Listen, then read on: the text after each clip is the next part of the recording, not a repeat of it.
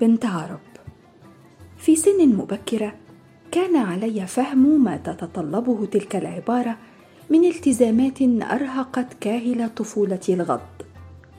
بنت عرب. غير مسموح لها بما يسمح لغيرها من الصبية والبنات. فبنت العرب يفترض بها أن تكون محتشمة وخجولا لا ترفع عينيها في عين محدثها. وإذا سارت تسير ومجال نظريها ليس أبعد من أطراف أصابع قدميها.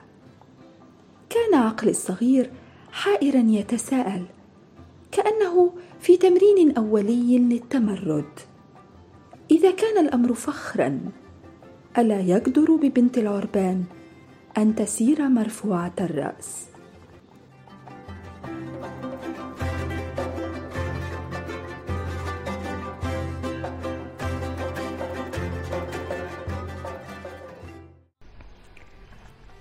قدر التناقض ده أو العزلة هي اللي بتقودنا إلى تحليله وتفسيره والوقوف على أسبابه التاريخية الكاتبة والروائية والأستاذة الجامعية ميرال الطحاوي في أحدث أعمالها كتاب بنت شيخ العربان الصادر أخيرا لدى دار العين في مصر. التناقض أو التعايش والانسحاق مع النقيض اللي سمته المؤلفة الهوية المشطورة. تطرق أستاذة الأدب العربي بجامعة أريزونا الأمريكية اليوم من جديد موضوعها الأثير الملتصق بتاريخها الشخصي والعائلي والقبلي. ومرة تانية بس مش بأدوات الرواية المرة دي هتفتت الطحاوي الصخور وتفتح الأسوار وتدوب لنا غلاف الغرابة والتندر الشفاف.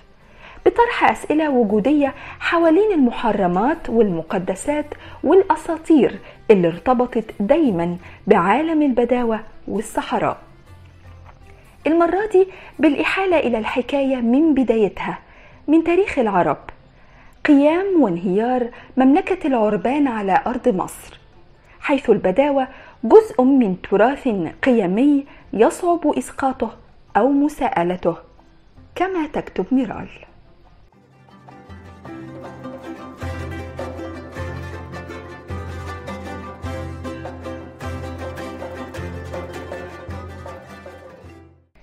بتأويل متحرر تماما على الغلاف اللي محددش كما هو معهود.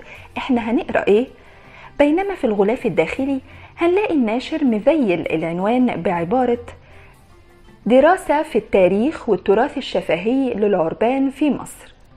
بتورطنا الطحاوي على طول من أول مدخل كتابها اللي اديته عنوان البداية في رحلة ممتعة تسير على الألغام. ألغام تاريخ العرب في مصر. محطات حساسة وشائكة. علاقة صورة البدوي واشتباكاته بالحكام في مصر بتاريخ الفتح العربي الإسلامي. تعاون البدوي مع الإنجليزي المحتل. صوت الأنثى وتمثيلاتها في الشعر البدوي. ومناطق غيرها شائكة كتير زي عادتها تقتحمها ميرال الطحاوي بكل شجاعة وبلا أي ادعاء. من قلب التجربة كواحدة من بنت العربان بتكتب ميرال الطحاوي المرة دي دراسة تاريخية أدبية. دراسة أقرب إلى الأكاديمية مشتبكة مع السيرة.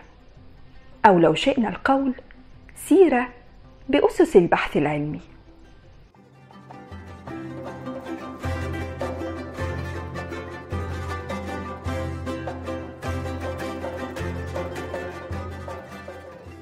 حكاية التغريبة زي ما سمتها ميرال. تغريبة العربان اللي بيرسم الكتاب مسارها وبيتتبع مراحل التناقض والتفاوت وازدواج النظرة ليهم بين التبجيل وبين الاحتقار. إزاي ارتحل البدوي من المتن إلى الهامش ومن الهامش إلى المتن عبر فترات الحكم في مصر؟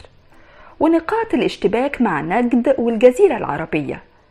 تاريخ الحروب والمعارك والصولات والجولات اللي خاضها البدو الرحل عشان يحافظوا على جيتوهات وجيوبهم القبلية وتراثهم.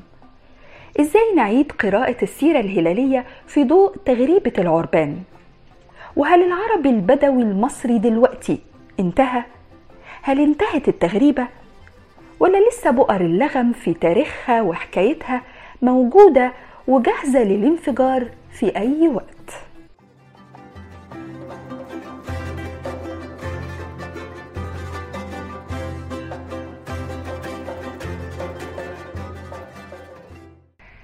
صرحت ميرال عن شعوري الغريب أول مرة سمعت فيها كلمة دول عرب على أرض الواقع كنت مشدوهة كأن جراندايزر أو باتمان اتجسدوا قدامي يعني إيه دول عرب؟ دول موجودين بينا؟ دول بقرأ عنهم في الكتب بس مع ضحكة طويلة قالت ميرال إن الكتاب بينفتح على مشاكل خاصة إنها واجهت قبل كده حاجة زي محاكمات قبلية انت كتبتي عن فلان وما كتبتيش عن علان وبتقولي علينا كده ليه؟ وهي هنا في الكتاب متخوفة من الجزء اللي بيتكلم مثلا عن عرابي وخيانة البدو. عدا صعوبات البحث الميداني والاطلاع على المصادر الأجنبية وتسجيل الزيارات والرحلات لقبائل في الفيوم مثلاً.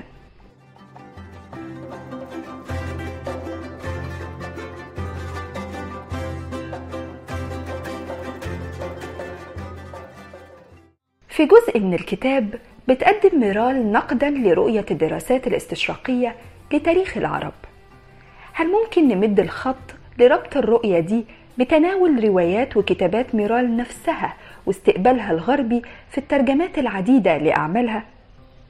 باختصار هل تم تداول سرد ميرال عن الصحراء العربية بمنطلق استشراقي أيضا؟ ماذا تنتظر ميرال الطحاوي من كتابها الجديد ومما تخاف.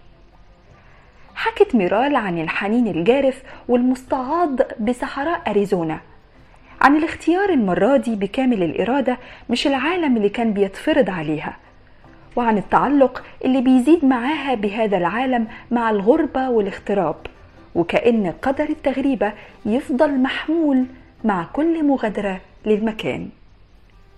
خلونا نسمع أكتر. أنا إيمان علي وده بودكاست الصالون.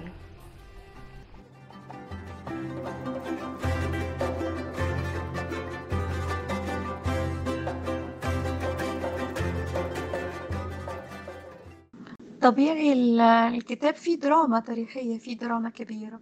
سيرة القبائل العربية في مصر سيرة ميلودرامية للغاية. حركات الصعود وال... وال... والسطوة وأيضا فترات تاريخية أخرى. الكتاب بيعالج الصور النمطية عن القبائل العربية وعن البدو. أكيد كثير من التجارب أنا الشخصية كانت مرتبطة بهذا الإطار. يعني أنا نفسي كنت عايزة أفهم يعني إيه بنت عرب ومين هم العرب وليه لسه بيسموا عرب وهم البدو. وهم أيضا ينكرون فكرة البداوة لأنهم لم يعني آه لم يكونوا بدوا فيهم. يعني القبائل العربية مش كتلة واحدة. لكن أيضا كتل مختلفة كيف كونوا أرستقراطية في بعض الأحيان؟ كيف انحدرت هذه الأرستقراطية في العصر الحديث؟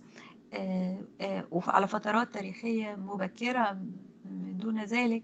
هي الكتاب فيه في كثير من ال من ال من القضايا الحساسة جدا زي الفتح العربي الإسلامي زي الخيانات صورة البدوي الخائن آه، زي الانتماء والهامش التهميش المتعمد علاقتهم بثورة يوليو علاقتهم بعبد الناصر علاقتهم بعرابي وبعض الشخصيات التاريخية الكبيرة.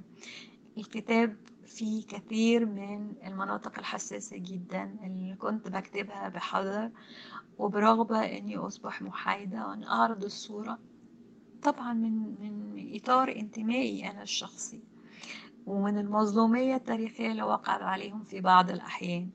لكن في محاولة منهجية لفهم العلاقة دي. وتمنيت في كثير من اللحظات أنه لا يخرج الكتاب عن أنه شكل أدبي. يعني القارئ يجد فيه متعة في القراءة وسرد وحكي وهم شخصي لكن أيضا هم عام وعام وبشكل آخر بيناقش مناطق حساسة في التاريخ المصري. في الفسيفساء بتاع تكوين الأقليات العرقية والأقليات الدينية داخل مصر.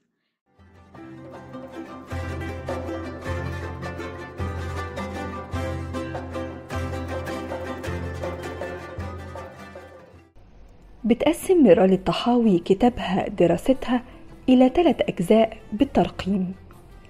الجزء واحد وتلاتة هما أكبر مبحثين في الكتاب. وبينهم الفصل الأوسط اللي بتكرر فيه الكاتبة ما سبق وحللته في جزء من الفصل الأول وهو عن صورة شيخ العربان في المخيلة الشعبية المصرية. قطاع الطرق النبلاء سيرة من سكن أرض مصر من العربان هو المبحث الأول اللي بيتتبع رحلة تغريبة القبائل العربية الأولى والثانية اللي كانت للشمال الأفريقي. طبعا بتتكلم عن القبائل القيسية. وبشكل صريح بتعيد ميرال التأكيد على أن الفتح العربي الإسلامي كانت له أسبابه السياسية والاقتصادية والقبلية في المقام الأول بينما كان الدين والإسلام في ذيل أولوياته. ودي من أحد أكبر النقاط الشائكة اللي بيعدي عليها الكتاب. الكتاب أو بنت شيخ الغربان هي محاولة لفهم ده. يعني إيه عرب في الثقافي المصري والإنساني. يعني صورة الصورة المرايا اللي في مرايا متعددة في مرآة الثقافة المصرية وفي مرآة ذاتي وفي مرآة الآخرين وفي مرايا الاستشراق وفي مرايا كتاب التاريخ آه زي ابن إياس وزي ابن خلدون وزي غيرهم. يعني كيف تعددت الصور لهذا المخلوق اللي بيسمي نفسه عرب وينكر بدوته يعني فدي من الانشغالات اللي أنا كنت مشغولة بيها كطفلة وكباحثة وككاتبة أيضا. خصوصا سؤال إزاي تكوني كاتبة ومن قبيلة أو بدوية. ده سؤال أيضا كنت بواجه بيه كثيرا وأضطر لكثير من التفسير أو مثلا زي كاتبة وزي بدوية واتعلمت. ففي صور نمطية عن البدو داخل الثقافة المصرية وعن العرب والقبائل العربية. وأتمنى أن الكتاب يكون ممتع لأنه يعني جزء من أهداف النص إنه إنه أكتب كتابة أدمي يعني أكاديمية وفيها مجهود لكن أيضا ممتعة بشكل من الأشكال ومعرفية أيضا بشكل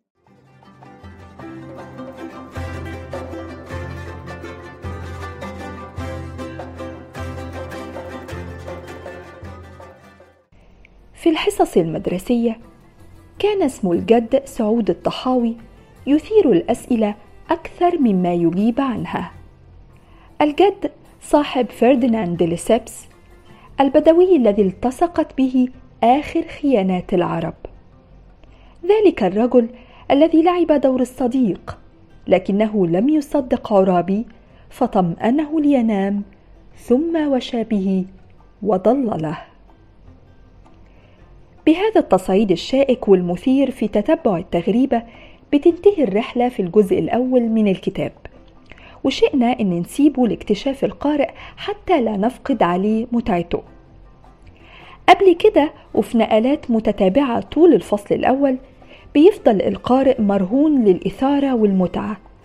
خاصة في الجزء من السرد التاريخي الطويل اللي بيقيم وبيفسر ويشرح عدم اندماج العرب في المجتمع المصري بعد غزو الهكسوس بينما اندمجوا بعد الفتح الغزو الإسلامي. وإيه اللي اتغير في الفترة بين الغزوين؟ وهو ده اللي ممكن نعتبره عصب التغريبة.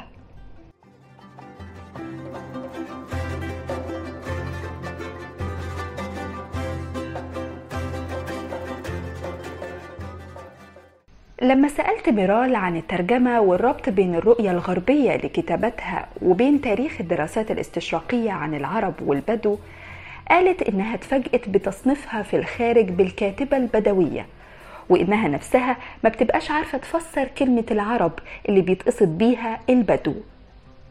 السؤال اللي كانت بتتواجه بيه وهي في المدرسة ولمحت لده في بداية الكتاب. أو لما حد من العيلة يقول لها انت مش هتتجوزي من بره لأن إحنا عرب. وهم أنهي عرب بالظبط؟ العرب المسلمين ولا العرب قبل الفتح الإسلامي؟ ولذلك جزء من سعي البحث في الكتاب ده هو تفسير الكلمة عبر تتبع تاريخها. البحث عن الهوية مش هويتها المرة دي كميرال لوحدها لكن حاولت تبحث عن هوية مجموعة بشرية هم العرب ككل وتفكيك الصور النمطية عنهم. بصورة تحافظ على الحيادية من واحدة هي بنت هذه الثقافة. بتحاول برضو تكتب عن المرأة جوه المجتمع ده وبتحاول تكون محايدة. وعن العربان نفسهم. بين قبائل دابت في نسيج المجتمع المصري وأخرى احتفظت ببداوتها. عشان كده بيحاول الكتاب يقرأ المشهد والتجربة كصراع بين ثقافتين وعالمين. الواقع بيقول إن البدو ما عاشوش في مصر عيشة البداوة هي نفسها ما عاشتهاش. ولما بيحاولوا يرجعوا ما بيلاقوش مكان ينتموا إليه. هي ميليو دراما زي ما قالت. لكن فيما يخص رؤية الآخر كان ليها رأي تاني. مش حابة أتكلم كتير عن الرؤية الاستشراقية. لأنه اهتمامات الاستشراق بالصحراء وبالقبائل العربية اختلفت. ما في اهتمامات مختلفة دلوقتي حوالين الأقليات الإسلامية وحول الدين الإسلامي وفي فاهتمامات الغرب أو الآخر بالموضوعات الحساسة داخل التكوين العربي بتختلف من وقت للتاني والدارسين مش مهتمين. صحيح الصحراء فيها نوع من الخيالية ومن بنسميها الإكزوتيك يعني الانبهار الاستشراقي بيها. لكن أيضا الصحراء أعمق من النظرة الاستشراقية في شكل عام في شكل في كتير من من الحالات. حاولت أنظر لل للكتابات اللي كتبت عن كتابات الرحالة والمستشرقين الأجانب باعتبارها مصدر للفهم بدون عداء وبدون موقف مسبق منه. يعني اللي قام بجمع نصوص الغناوة في القرن الثامن عشر والتاسع عشر كانوا مستشرقين ألمان وهم وقعوا في غرامها كشكل فني لا مش مش بشكل استشراقي. بالتأكيد لم يستطيعوا الوصول لعالم النساء ولا جمع النصوص المرتبطة بالنساء. لكن الزاوية الاستشراقية صحيح في علامة استفهام لصورة البدوي في الاستشراق لكن أيضا في الثقافة المصرية إحنا مش فاهمين التكوينات الثقافية الخاصة بالثقافة المصرية. ف... فلما كتبت وكان بيتقال مثلا كاتبة بدوية أيضا في التلقي المصري كان فيه صعوبات كثيرة.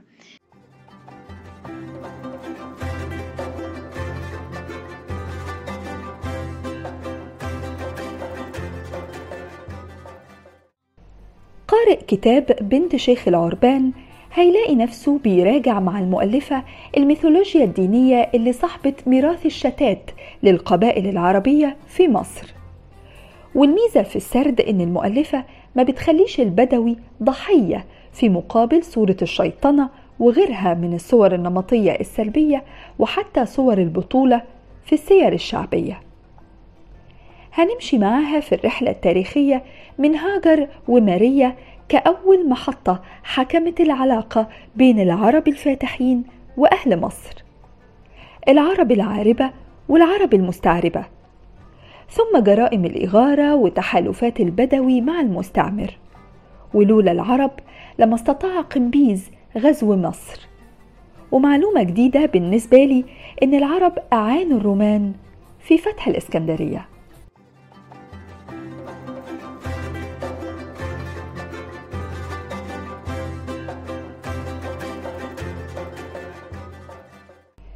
من المقريزي لابن خلدون لكتابات المستشرقين حكاية الكر والفر مع المماليك خيانة شيخ العربان حسن بن مرعي لتومان باي وتسليمه للسلطان العثماني كلها محطات ملغمة مسكوت عن أغلبها تتجرد فيها ميرال من ميراثها القبلي لكن في المقابل هل تخلت ميرال الطحاوي عن حنينها الصحراوي وهي في أمريكا؟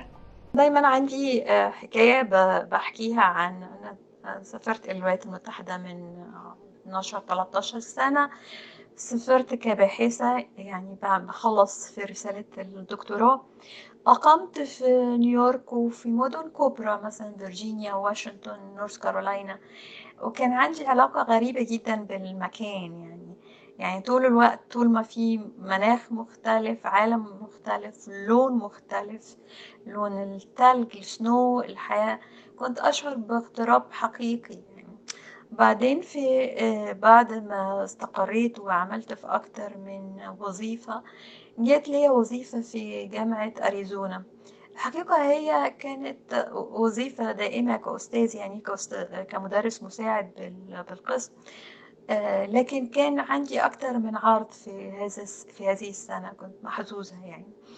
ففي الزيارة المقابلة اللي بيعملوها لينا آه، من أول ما وطأت وطأت قدمي أريزونا واللون الصحراوي والحياة بعدين بعد ال- المحاضرة اللي أنا ألقيتها عزموني في أحد المطاعم كان فيه أشجار بين برتقال واللون الأصفر والصحراء. أنا وقعت في غرام المكان لأنه بيرد لي روائح ع- ألوان آه، من الصحراوات من العالم القريب مني. هي أريزونا في نفس خط العرض مع مع مصر. فأنا ال- ال- الإنسان يعني بتجربته الخاصة وبتجربته المشاعرية بيكون مرتبط بتجارب الطفولة بعوالمه اللي عاشها في طفولته بأشكال البيوت بروائح الطعام بشكل ده اللي بيخلق العالم وده الأساسي في التجربة الأدبية. فإحنا بنقع في غرام الأشياء اللي بنعرفها آه، حتى في تجربة الاغتراب. يعني أنا كنت بدور على مكان يشبهني يشبه طفولتي. له نفس الألوان له نفس درجة الحرارة. دي مسألة دايما طبعا اكتشفت بعد ذلك إن صحراء آه، اريزونا صحراء مختلفة تماما ثقافيا. هي ثقافة الميدويست الناس هنا متحفظين الأمريكان لهم طريقة في التعبير عالم مختلف تماما عن صحراواتنا. لكن آه، ال- ال- ال- الحنين يمكن هو اللي بيقود الواحد لعوالم تشبهه أو قريبة من عوالمه أو بتذكره بأشياء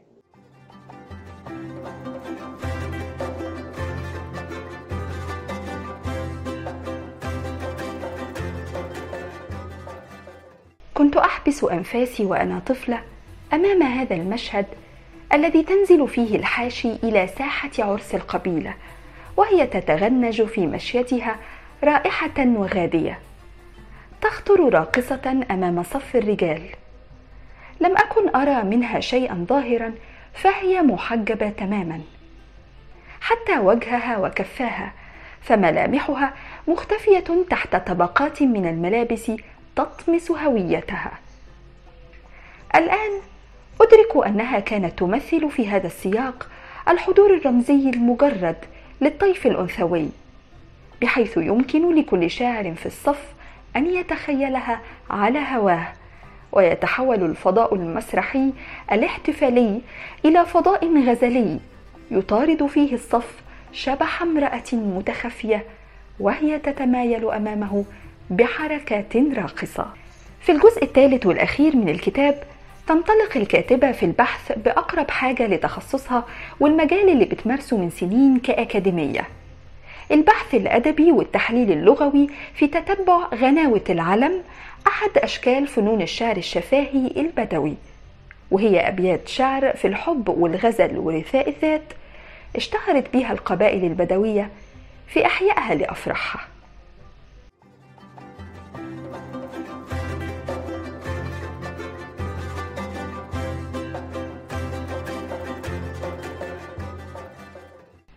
على قد غرابة الكلمات والمعاني في الأبيات دي واللي هنتعرض لها كتير جوه الجزء ده من الكتاب على قد المتعة اللي بتنجح ميرال الطحاوي إن قارئها ما يفقدهاش حتى مع إغراقه في أكتر التفاصيل غرابة وتخصص واستفاضة. في الشق ده من رحلة بحث ميرال بنرجع تاني للأجواء اللي أغرتنا بيها ووعدتنا بيها في مدخل الكتاب.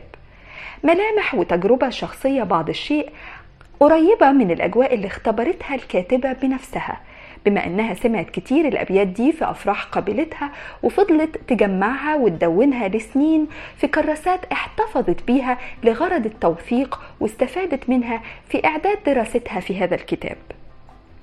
لكن فين نلتمس خصوصية بحث ميرال الطحاوي عن محاولات باحثات سبقوها زي ليلى أبو لغد أو منيرة الغدير؟ آه، بالنسبة للمصادر الأجنبية فأنا اكتشفت إنه شعر الغناوة ليس حكرا علي مثلا.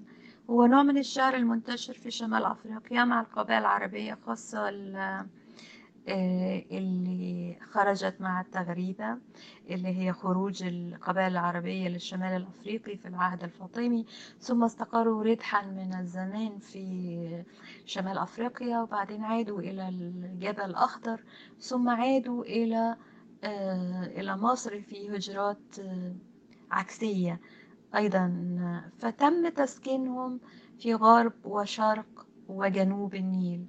فأصبح لأسباب سياسية لأن هما بيشكلوا كتلة سياسية محاربة أصبح نوع من بحكم الفعل السياسي يعني وده كان قرار محمد علي القبيلة نفسها اللي هي اللي أنا بتحدث عنها اللي هم العرب القيسيين سليم وهلال مقسمين ما بين الشرق والغرب وجنوب مصر.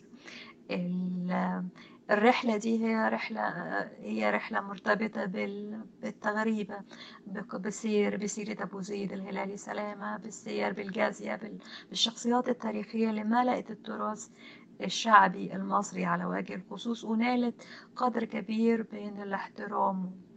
الفرق ما بين التجربة اللي أنا بكتبها وما تمت كتابته ما كتبته أنا شخصيا وما تمت كتابته عن عالم القبائل العربية إن دراستي ليست دراسة تاريخية مثلا زي اللي كتبوا عن القبائل العربية في مصر وليست دراسة أنثروبولوجية زي الدراسة الرائدة اللي قامت بها ليلى بولوط وذكرتها كثيرا في كتابي. أو منيرة الغدير مثلا لما عملت عن كتاب عن أشعار المرأة في المملكة العربية السعودية. أنا بتحدث عن تجربة شخصية عن تراث أنا أستطيع أن ألمسه وأن أفهمه وأن أتمثله في لحظات من الحزن ولحظات من المحبة ولحظات من الفقر. لكن أنا نظرت للنصوص باعتبارها النصوص الأدبية اللي هي الأورال دي على إن هي أكثر من مصادر تاريخية وأنثروبولوجية. هي آه كتابة أدبية في المقام الأول لكن كتابة أدبية كاشفة. كاشفة عن التغريبة وكاشفة عن وضعية المرأة وكاشفة عن علاقات ما بين البدو وما بين الفلاحين. وحتى استخدمت في جزء خاص عن صورة البدو في المخيلة الشعبية المصرية. الأمثال المصرية يعني زي أبو زيد خيلو والأمثال الكثيرة المرتبطة بصورة العربان وصورة أبو زيد وصورة الجزية الشريفة. وفي أبيات الرثاء إذا هي صورة متبادلة. أنا أحاول أن أنظر للصورة المتبادلة. كيف نظر المصريون إلى القبائل العربية وكيف نظر العرب أو القبائل العربية إلى المصريين في فترات تاريخية محددة؟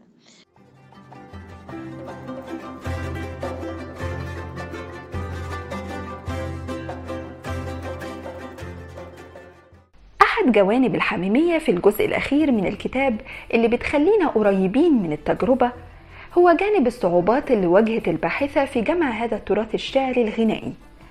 أولا لأنه شفاهي في المقام الأول وصعب الفهم ولأنها امرأة في المقام الثاني.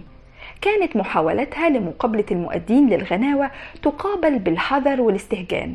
في مجتمع تعود على ثقافة المحافظة والكتمان فيما يخص المرأة وبوحها بمشاعر الحب والافتتان بالرجال ومنها بتقول لنا ميرال جوه الكتاب ليه فضلت أبيات غناوة العلم والعلم هنا يعني الحبيب مجهولة النسب. وبتتحفظ الستات لما تحفظها وترددها تحسبا إن حد يفتكر إنها بتتكلم على حد بعينه حاطه عينها عليه. لذلك فضل تراث الغناوة يتنقل في الصوت الأنثوي عبر عديد الجدات. ستات كبار مش عليهم العين. وعديد لأن أغلب الشعر ده بيؤدى كأنه نواح على حبيب.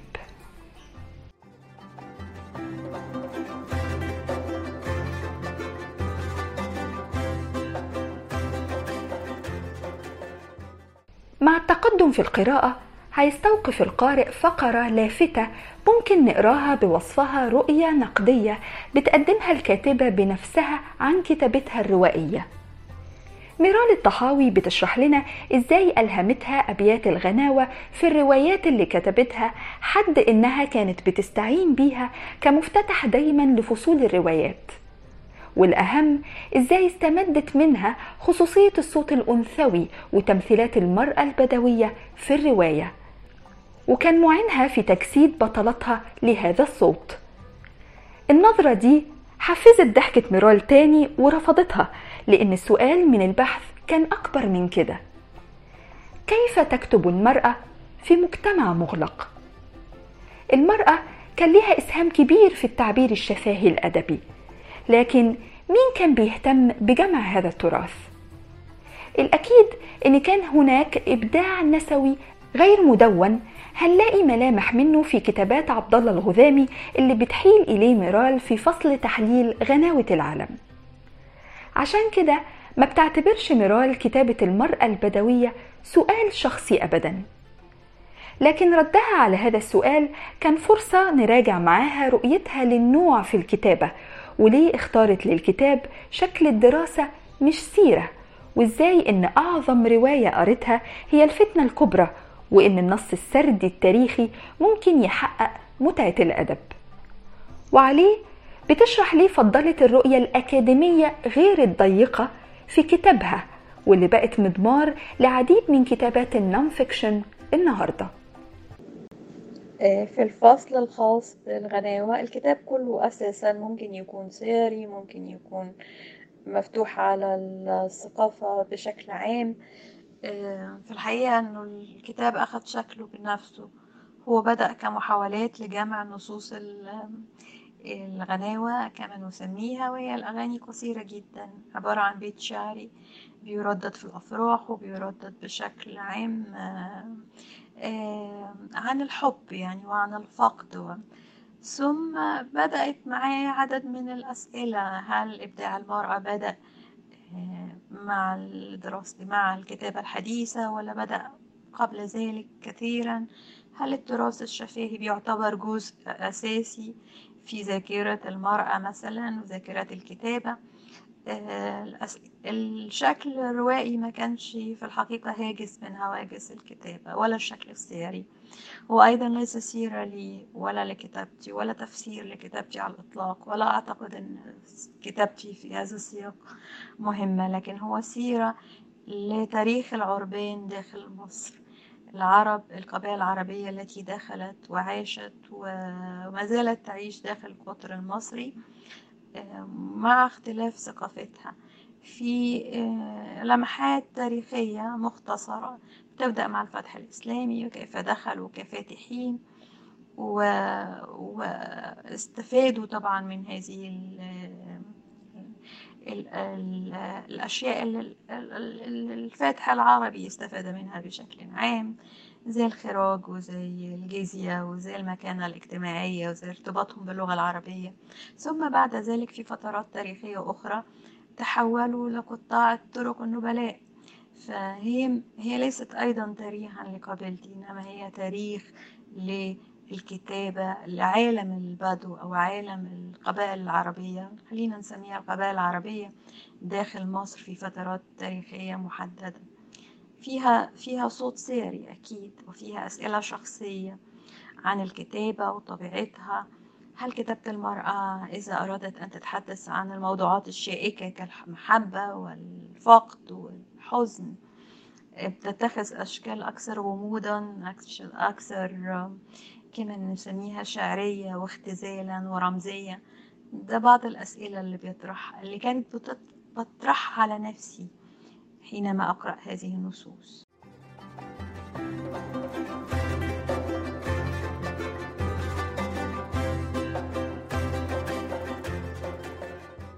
البداوة لم تكن خيارا مكانيا أقدم فيه نفسي ككاتبة لادعاء الجدة أو الغرابة.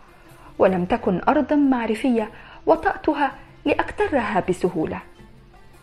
كانت البداوة ثقافة مروية في الحواديت والأهازيج والأغاني التي لا تشبه ما كان يشكل وجدان الآخرين حولي وتؤكد انتمائي الثقافي الخاص. تكتب ميرال الطحاوي في الكتاب وأسألها إن كان بيعرقلها هاجس ماذا بعد؟ وإذا كانت بتواجه بسؤال إيه اللي هتكتبه تاني عن العالم ده أنا دايما بتسأل آه، عن الصحراء ليه انتي كتبتي مثلا عن مقدس الصحراوي وكتبتي عن. عن رواية الصحراء وكتبتي روايتك أيضا عن البدو آه، هو ده الموضوع ال... ال...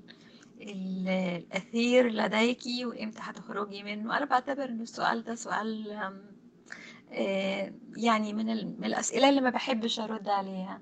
لأنه كل كاتب له منطقته الخاصة يعني.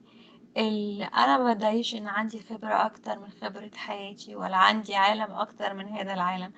ودايما بشوف إنه عالم ثري وفي تعدد وفي ف آم، ما بسألش نفسي ماذا بعد الصحراء يعني أنا مش مش رائد فضاء يعني عشان يعني المكان والعالم والتجربة الأدبية مش خلفية بنختارها للصورة لأ. بعتقد إنه كثير من الأدباء هم يعني و... يعني أصحاب تجربة واحدة وإن تعددت أشكالها. ف آه آه، أنا ب... أنا بتصور إنه عالم الصحراء أو عالم البداوة عالم العقابة ليه موضوع ثري جدا. و...